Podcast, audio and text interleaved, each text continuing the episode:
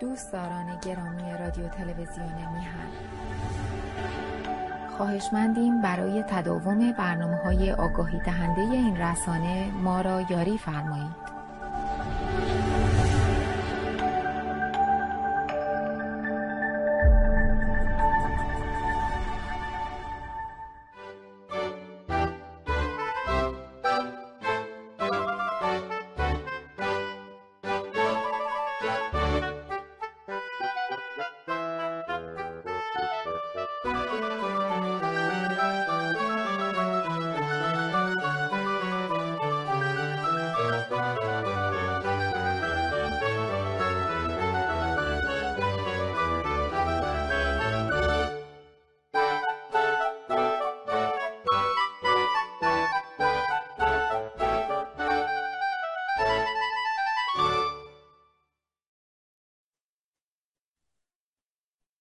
سلام و درود. با سلام و درود بر همیانان عزیز. و سلام و درود بر هما خانم و آقای بهوانی گرامی.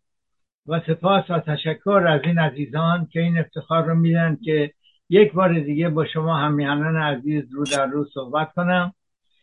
خدمت شما عرض کنم که امروز سهشنبه یازدهم مرداد ماه 1401 و مطابق با دوم ماه اوت 2022 و 619 همین برنامه از 13 همین سال سری برنامه های بهداشت عمومی رو از رادیو تلویزیون میهن با شعار شروع برنامه که محبت را جهانی کنیم و محبت را از حیوانات بیاموزیم رو به حضورتون تقدیم می‌کنیم. قبل از شروع برنامه امروز یه درایز زیادی دارم که خدمتتون عرض کنم. اول از همه این لیلا خانم عزیز ما زنگ زد و گفتش که من حرف شما رو گوش کردم محبت رو جهانی کنیم. ایشون با یکی از دوستان میونشون یک شکرابی شده بود و ایشون گفتن که من با اون دوست تماس گرفتم و باش آشتی کردم. خب امیدوارم که همیشه آشتی کنان باشه و خدا رو شکر که بالاخره یک نفر تو این دنیا پیدا شد که حرف بنده گوش بکنه و محبت رو جهانی بکنه. خدمت شما عرض کنم که اقتدار ایران در زمان اگر اشتباه نکنم یا خشایار شاه بوده. اولین پل متحرک روی آب رو درست کردند و تا مصر پیش رفتند و مصر رو فتح کردند. و بعد البته افتخارات زیاده یکی دوستش من اشاره می‌کنم. بعد نادر بود که به فتح هندوستان پرداخت و تا دهلی پیش رفت. و بالاخره داستان اروندرود بود که صدام حسین گفته بود این رود مال ماست اگر پشه از اونجا رد بشه می‌زنیم. و بعد کشتی جنگی ایران از اون رود رد شد و ارتش صدام که آماده جنگ هم بود جرأت نفس کشیدن هم نداشت. حالا این اقتدار رسیده به حمله به پناهگاه سگهای بیگناه و کشتار 1600 سگ با مسلسل. و همینطور حمله به دهاتی و تخریب خانه دیویست پیرزن و پیرمرد بهایی که هیچ گناهی به غیر از دیانتشون ندارن. واقعا که به اقتدار عجیبی رسید. خدمت شما عرض کنم. اینم خدمت عرض کنم که آقای بهبهانی برای دومی یا سومین بار به من یاد داد که چجوری به جای اینکه عکس رو چاپ بکنم چجوری بفرستم روی بذارم روی صفحه. به خدا به جدم اصلا وقت نکردم. یکی از دوستانم گفت با من تمرین کن من اگه اشتباه داشتی یادت میدم. ولی وقت نکردم. و این رو این آخرین لحظه این عکس رو چاپ کردم. انشالله این دفعه آخره که عکساتو نشون میدم یاد می‌گیرم اینا دفعه رو صفحه می‌ذارم. بله این هم اشک سگه. ما فکر می‌کنیم که حیوانات شعور ندارن حیوانات درک ندارن ولی می‌بینیم که درک دارن و یک رابطه ای هست بین حیوانات و خدای حیوانات. بله. خب. حالا بریم سر اصل برنامه. خدمت شما ارز کنم که الان یک مدتیه که یک بیماری که من قبلا هم چندین بار توی برنامه های دیگه به اسمش حداقل اشاره شده. بهش میگن سندروم دست پا دهان. این بیماری در کانادا مخصوصا در اونتاریو استان اونتاریو خیلی زیاد شده. و بنابراین برای اطلاع همیهنان عزیز این قسمت اول رو درباره این بیماری صحبت می‌کنم. چون همونطور که می‌دونید با این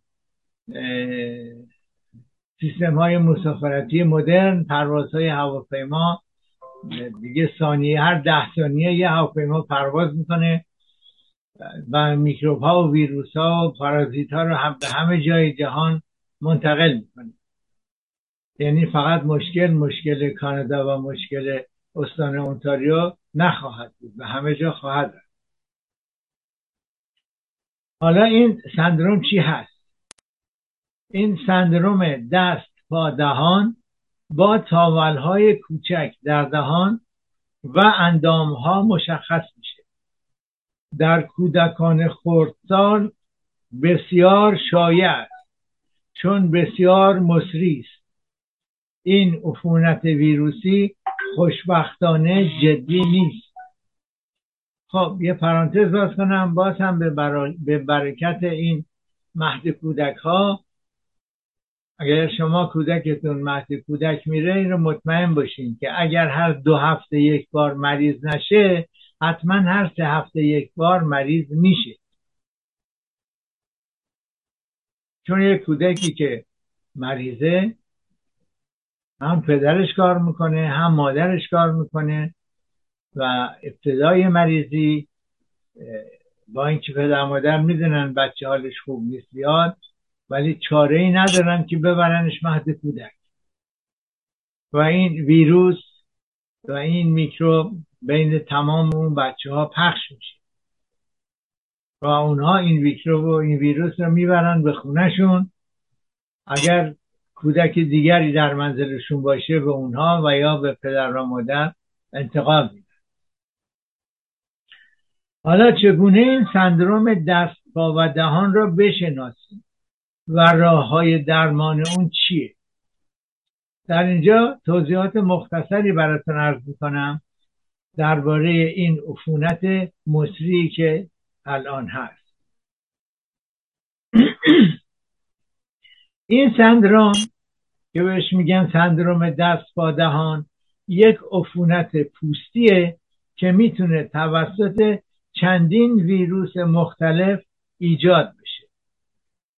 در کشور فرانسه ویروس های خانواده کوکساکی ویروس ها اینها اغلب باعث این بیماری هستند این بیماری معمولا کودکان شش ماهه تا چهار ساله را درگیر می‌کنه.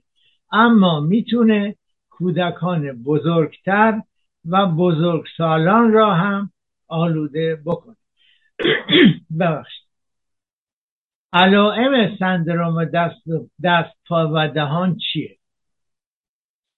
این الا این سندروم رو میشه با وزیکول های کوچک کمتر از پنج میلیمتر روی پوست تشخیص داد که در عرض چند ساعت در دهان کف دستها و زیر کف پاها پخش میشن و مشاهده میشن.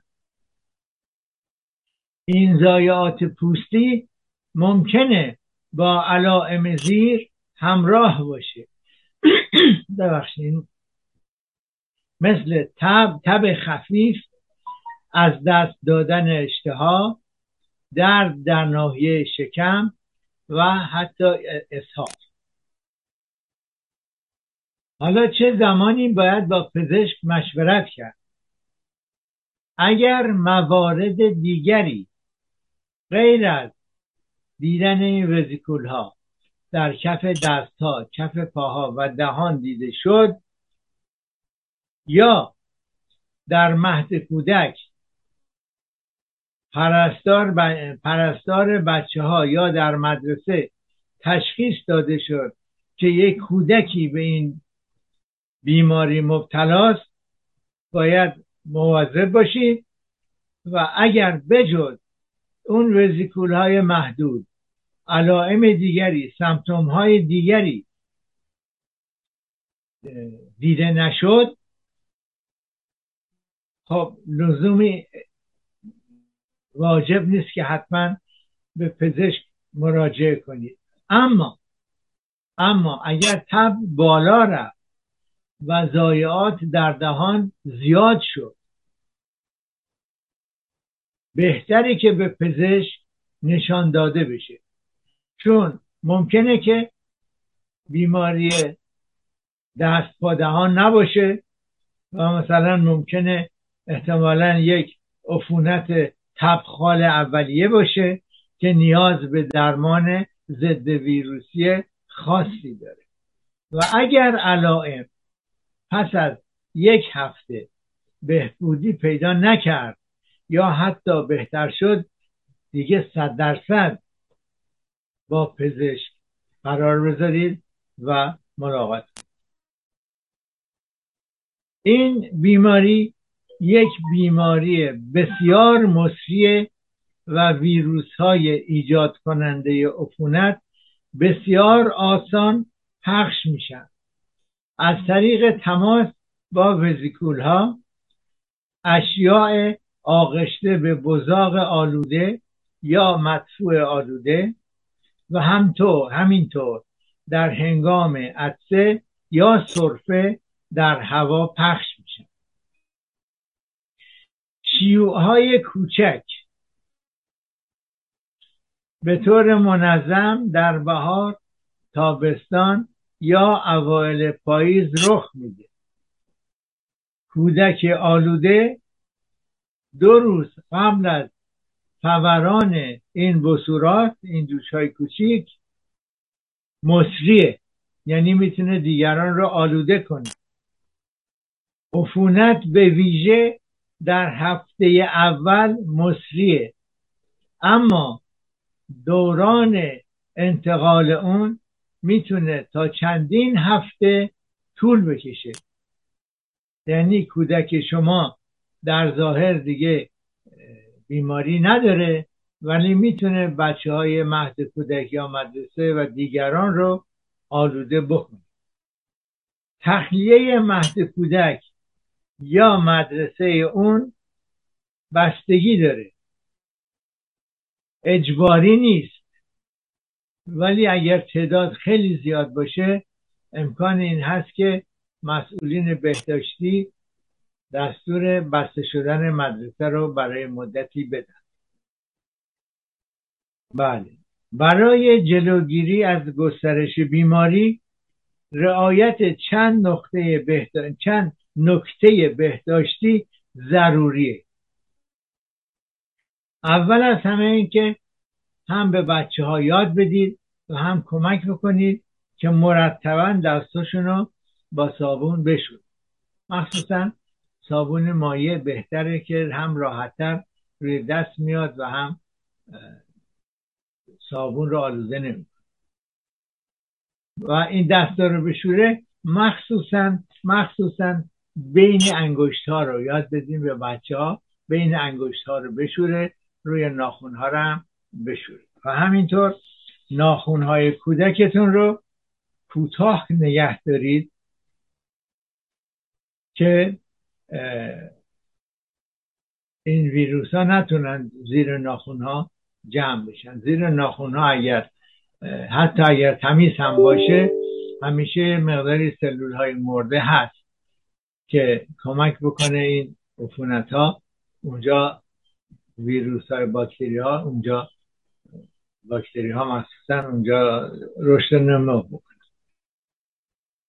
اگر کودکتون به سنی رسیده که متوجه بشه بهش یاد بدید که وقتی که می‌خواد سرفه کنه یا عطسه کنه در اینجا در آرنجش روی لباس عطسه کنه. اینجوری باعث میشه که این ویروس ها و باکتری ها در هوا پخش نشن و روی لباس هم به مدت زیادی زنده نمیمونه. بله.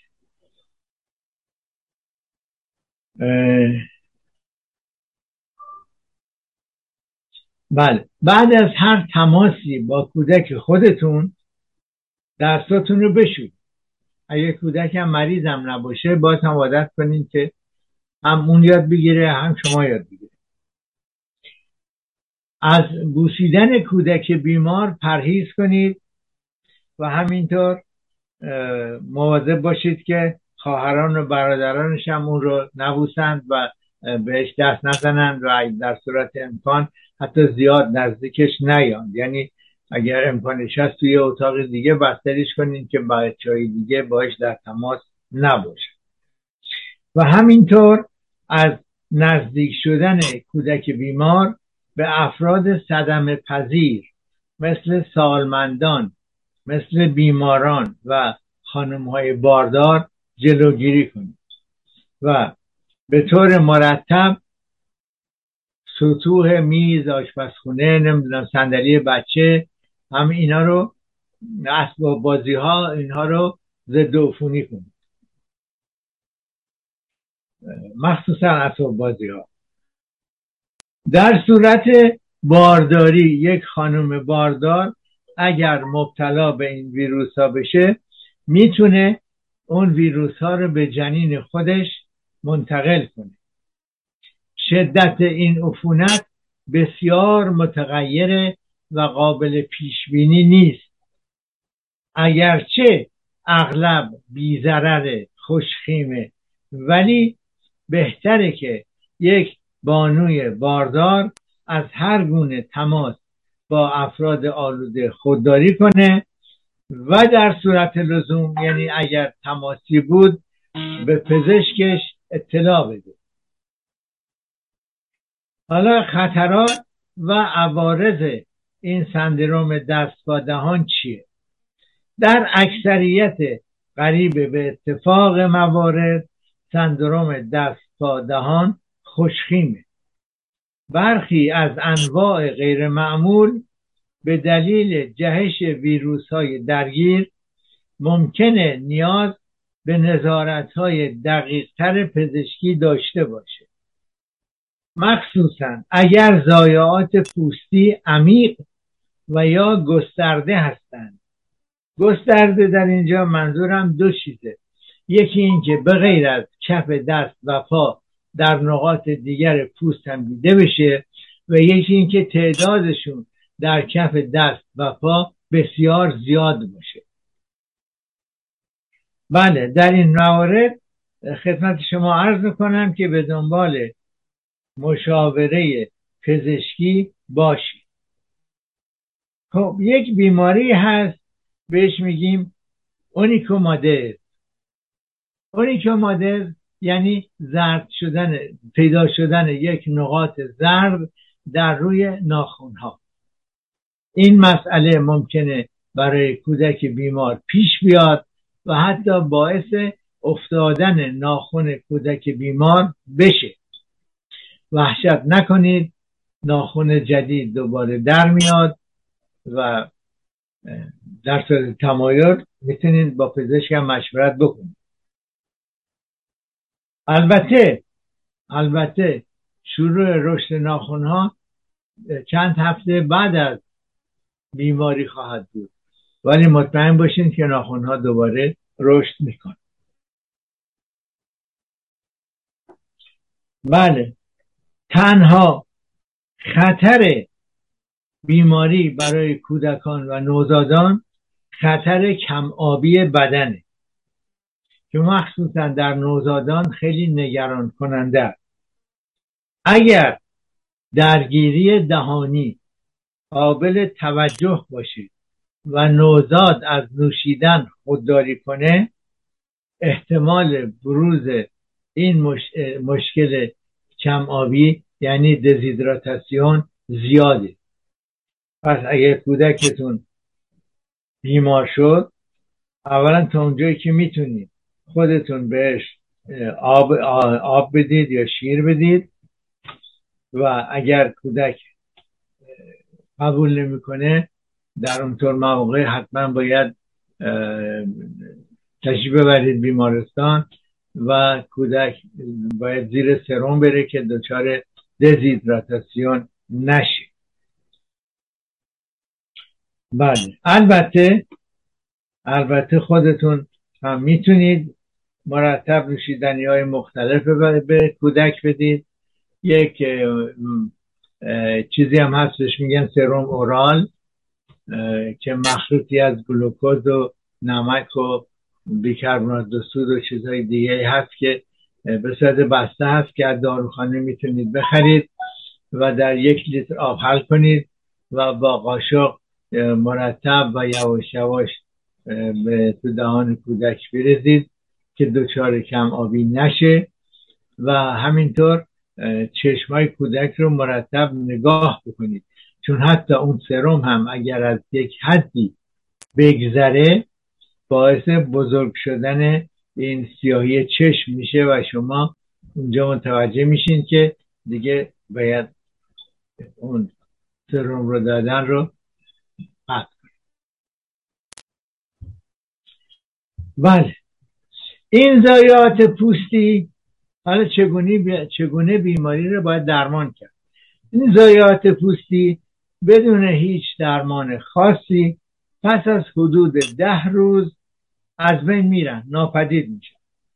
ولی در این مدت باید دقت بشه که کودک باید مرتبا با صابون ملایم شسته بشه و بدون که حوله رو روش بمالیم خوب خشکش کنیم. و این زایعاتی که روی پوستش وجود داره رو با یک ضد عفونی کننده موضعی بیرنگ ضد عفونی کنید. مواظب باشید هرگز از کرم یا تالک استفاده نکنید چون اونها باعث میشن که یک عفونت های یک سوپر عفونت یعنی عفونت های بزرگتری ایجاد بشه. و بله. حالا می‌رسیم به تب. تب به طور کلی بسیار متوسط باقی میمونه.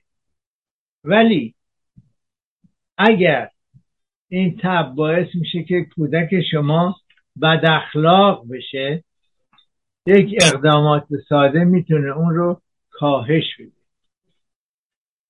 اولا روی کودک رو بیش از حد نپوشونید. به طور منظم بهش نوشیدنی بدید. حفظ درجه حرارت اتاق رو در حدود 19 درجه نگه دارید. بیشتر از 19 درجه نباشه. یعنی هوای اتاق خنک باشه. در صورت لزوم می‌تونید بهش پاراستامول بدید. البته داروهای دیگری با اسمای دیگری هستند که اونها هم توشون پاراستامول داره. مثل تایلنور.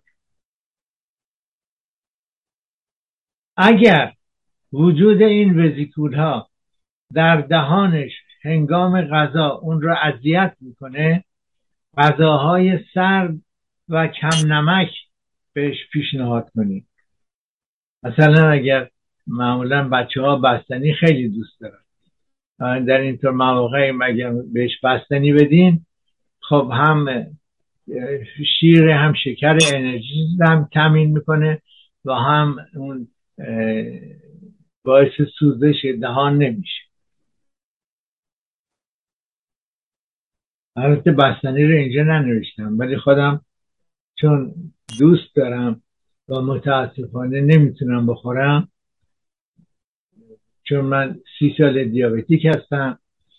ولی بدون بدون مصرف هیچ گونه دارویی با یک رژیم بسیار سخت و همینطور ورزش قند خون رو طبیعی نگه میداره رژیم خیلی سخت یعنی مطلقا نون نمی‌خورم برنج ماکارونی هر سیب زمینی این چیزا مطلقا نمی‌خورم شیرینیجات که اصلا حرفش هم نزنید.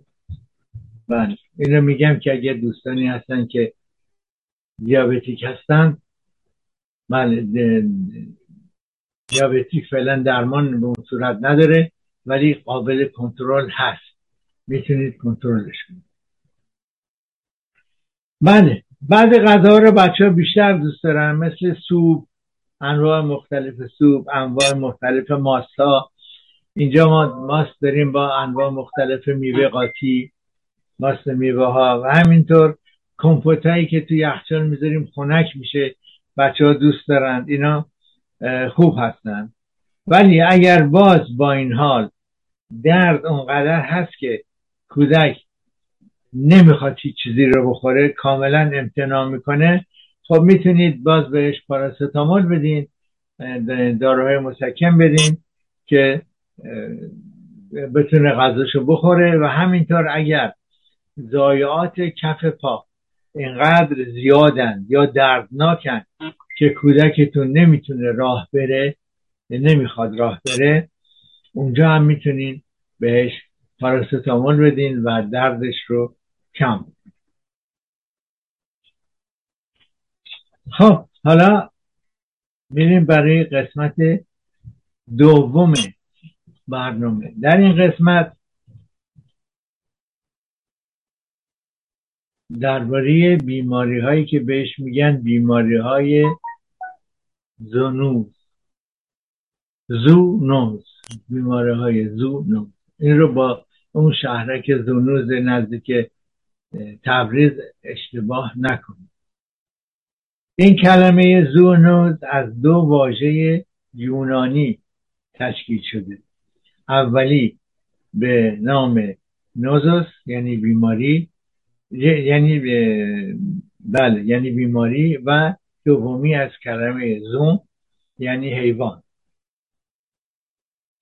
پس در نتیجه این زونوز یک بیماریه که می‌تونه از یک حیوان مانند سگ، گاو، مرغ یا حتی خوک به انسان و بالعکس از انسان به حیوان منتقل بشه.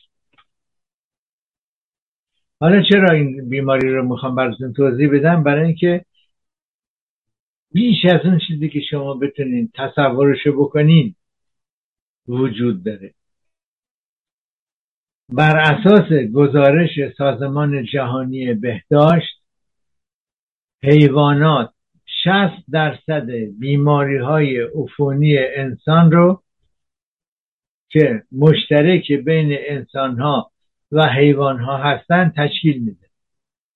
و تخمین زده میشه که این بیماری های زونوز ها هر سال مسئول حداقل دو ممیز چهار میلیارد مورد بیماری انسان و دو ممیز دو میلیون مرگ انسان هست. بیش از دویست نوع بیماری زونوز شنا... زونوز شناخته شده وجود داره و اینها رو میشه بر اساس پاتوژن های عامل بیماری طبقه بندی کرد. ببخشید یه لحظه معذرت می‌خوام.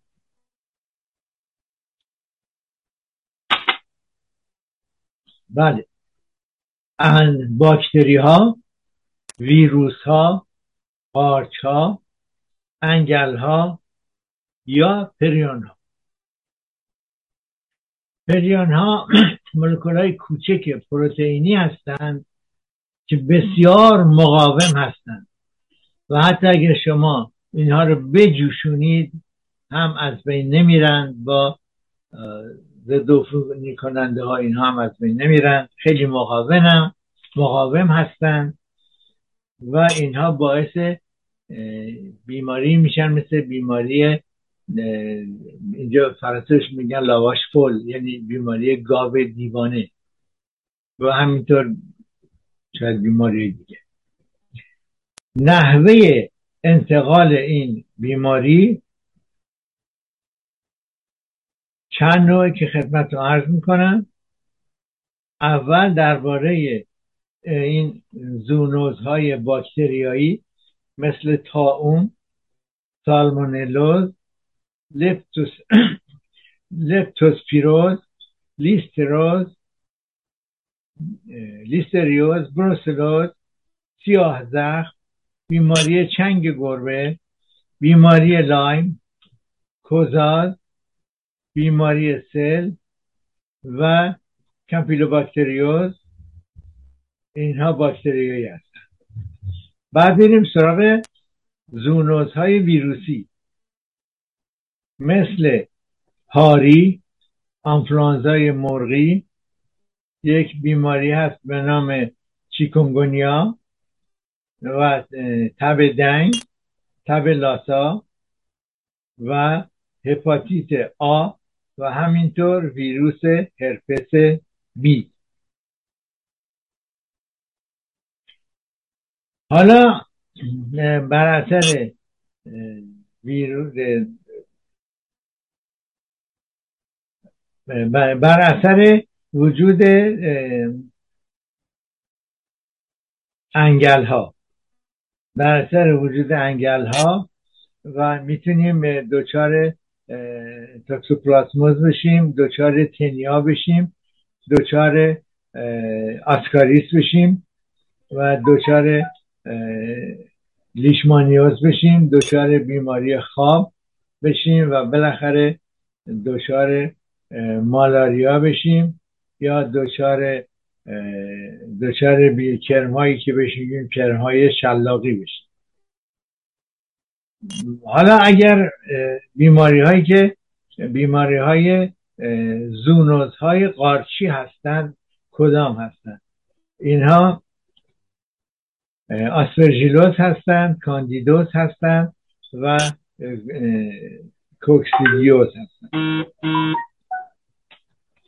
زنوز های بیماری هایی که بر اثر پریون تولید میشن مهمترینشون بیماری جنون گاویه که عامل بیماری بهش میگن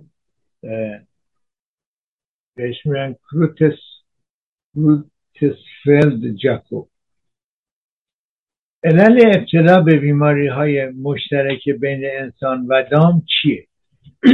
راه های انتقال بیماری های مشترک انسان و دام متفاوته. در واقع این مواردی که عرض می‌کنم موارد قابل انتقال انتقال اول به طور مستقیم در هنگام تماس بین حیوان و انسان. بعد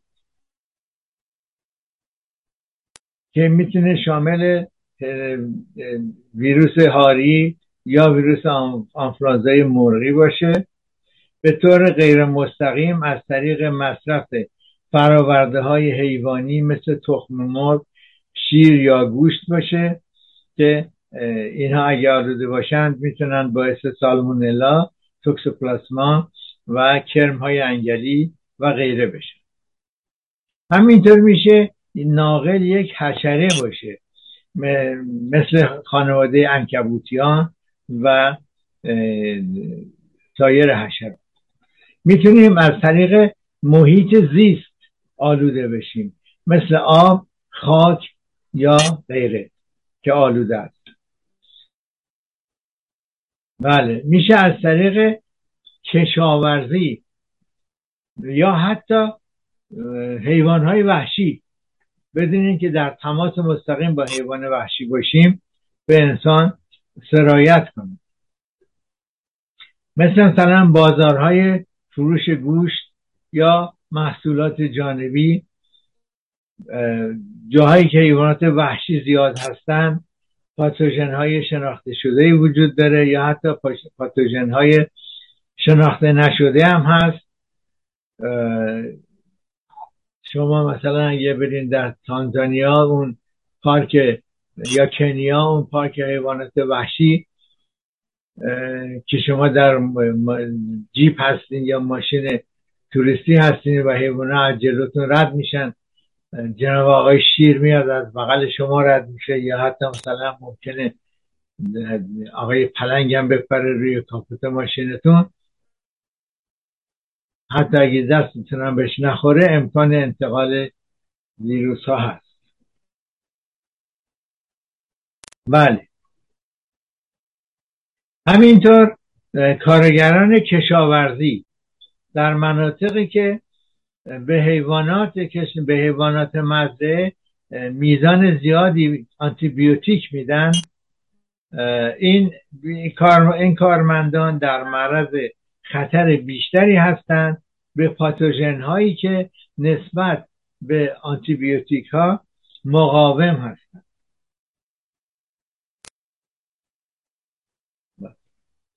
همینطور حیواناتی هستند که مثل موش روباه یا راکون می‌تونند به انسان بیماری رو انتقال بدن. شهرنشینی و تخریب زیستگاه های طبیعی با افزایش تماس بین انسان و حیوانات وحشی خطر ابتلا به بیماری های مشترک انسان و دام رو افزایش میده. مثلا خدمت شما ارز کنم من رفته بودم مونترال شب با پسرم داشتیم تو خیابان قدم می‌زدیم و از این این راکون ها رو دیدیم که خیلی راحت اولا نه از آدم میترسن و نه با آدم کاری دارن. ولی دارن اونجا میگردن ببینن چیزی پیدا می‌کنن بخورن یا نه. در وسط شهر مونترال. بله. حالا برای اینکه این در معرض خطر قرار گرفتن رو کم بکنیم چه کار باید بکنیم؟ یک اقدامات پیشگیرانه خیلی ساده مثل شستن مرتب دستها مثل پختن غذا به طور کامل. مثلا اینجا شما بخواین توی رستوران استیک بخورین از شما می‌پرسه استیک خونالود می‌خواین یا استیک کاملا پخته می‌خواین. اون استیک خونالود فرانسهش میگن سنیا حالا یعنی مغز گوشت پخته نشده. بله بعد پشه هم کنترل کرد که زیاد در تماس با پشه نباشیم. خوشبختانه اینجا الان محلول های ضد که پشه رو فراری میده هست که میشه خرید رو روی دستا پاشید. روی مناطقی که لباس نداره پاشید که پشه نزدیک نشه. و همینطور یک کنم در دستگاه کوچیکی به صورت ساعتش هم درست شده که می رو دست میبندن و یه امواجی رو میفرسته اصواتی رو میفرسته که پشه رو فراری میده. پس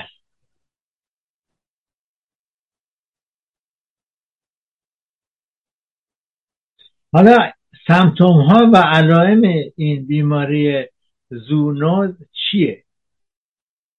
در دستگاه گوارش این باعث سالمونلوز میشه که و همینطور باعث کمپیلوباکتریوز میشه و بیماری های دیگه. سالمونلوز در بعضی افراد می‌تونه خیلی خطرناک میشه یعنی حتی می‌تونه باعث از کار افتادن کلیه هم بشه. پس باید خیلی مواظب باشیم. من اینجا دوستانی رو می‌شناسم که برای تقویت بدن صبحات تخم مرغ خام می‌خورن. از نظر بنده اشتباهه. و همینطور تخم مرغ نیمبند هم اشتباهه چون اگه سالمون توش باکتری باشه مریضشون می‌کنه. بله. اگر در سیستم تنفسی سیستم تنفسی دچار بشه می‌تونه شخص دچار آنفلانزای مرغی دچار سارس و دچار بیماری های تنفسی دیگه بشه و در سیستم عصبی می‌تونه ویروس هاری وارد بشه و شخص آلوده بکنه و امکان اگر در کبد وارد بشه می‌تونه بیماری هپاتیت ای رو درست بکنه و همینطور که این البته این این بیماری ها می‌تونه یک باره در چندین عضو هم دیده بشه به طور همزمان. شدت این بیماری ها در افراد مختلف متفاوته چون سیستم دفاعی ماها متفاوته. اگر سیستم دفاعی خوب نباشه مسلما شدت بیماری شدیدتر خواهد و همینطور بستگی به پاتوژن عامل بیماری داره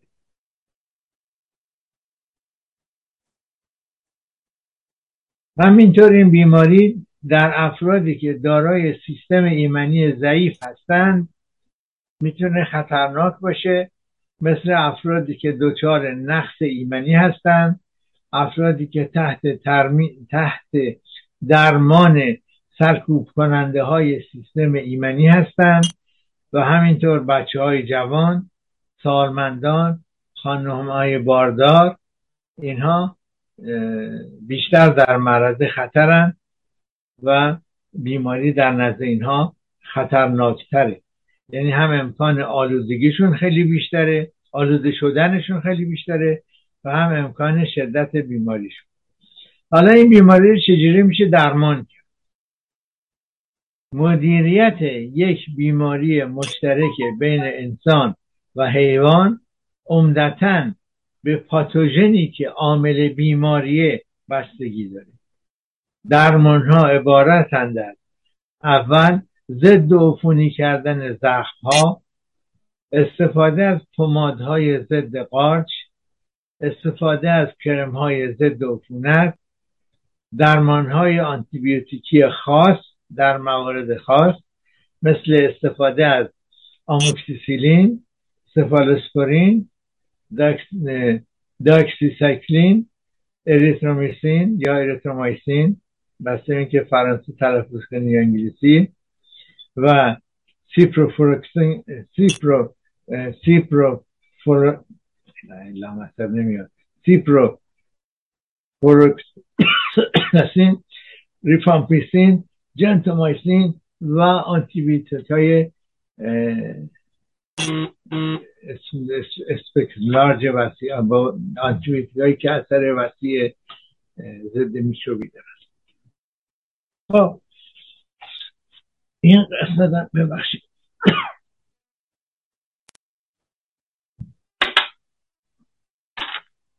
این قسمت از برنامه هم تمام شد. حالا بریم قسمت معرفی یک بانوی ایرانی. بانوی که می‌خواستم به شما معرفی کنم که دیشب در نظر گرفته بودم یک دختر خانم نابغه جوان ایرانیه. متاسفانه سیوش نکردم. هرچی هم صبح گشتم پیداش نکردم. انشالله برای برنامه آینده پیداش می‌کنم. این دختر خانم واقعا یک نابغه است و